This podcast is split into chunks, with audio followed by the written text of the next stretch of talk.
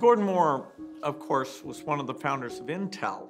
He really understood the chip-making process. In fact, he talked about being able to put exponentially more transistors on, doubling every 2 or 3 years, and that became famous as Moore's Law. That was a wild extrapolation of very little data. I was just trying to get across the idea that integrated circuits were going to be the route to cheap electronics, something that was not clear at the time. And he was a real gentleman.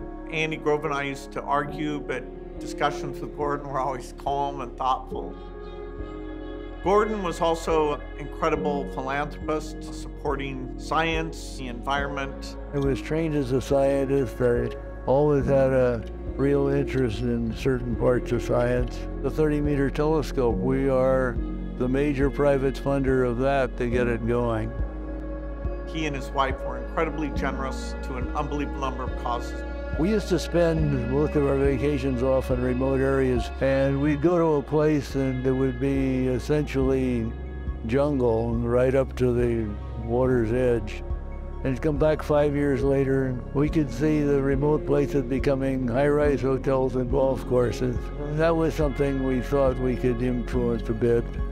We had more resources than we needed because of the success of Intel. And we think we can make a difference. He brought a real wonderful approach to all his work.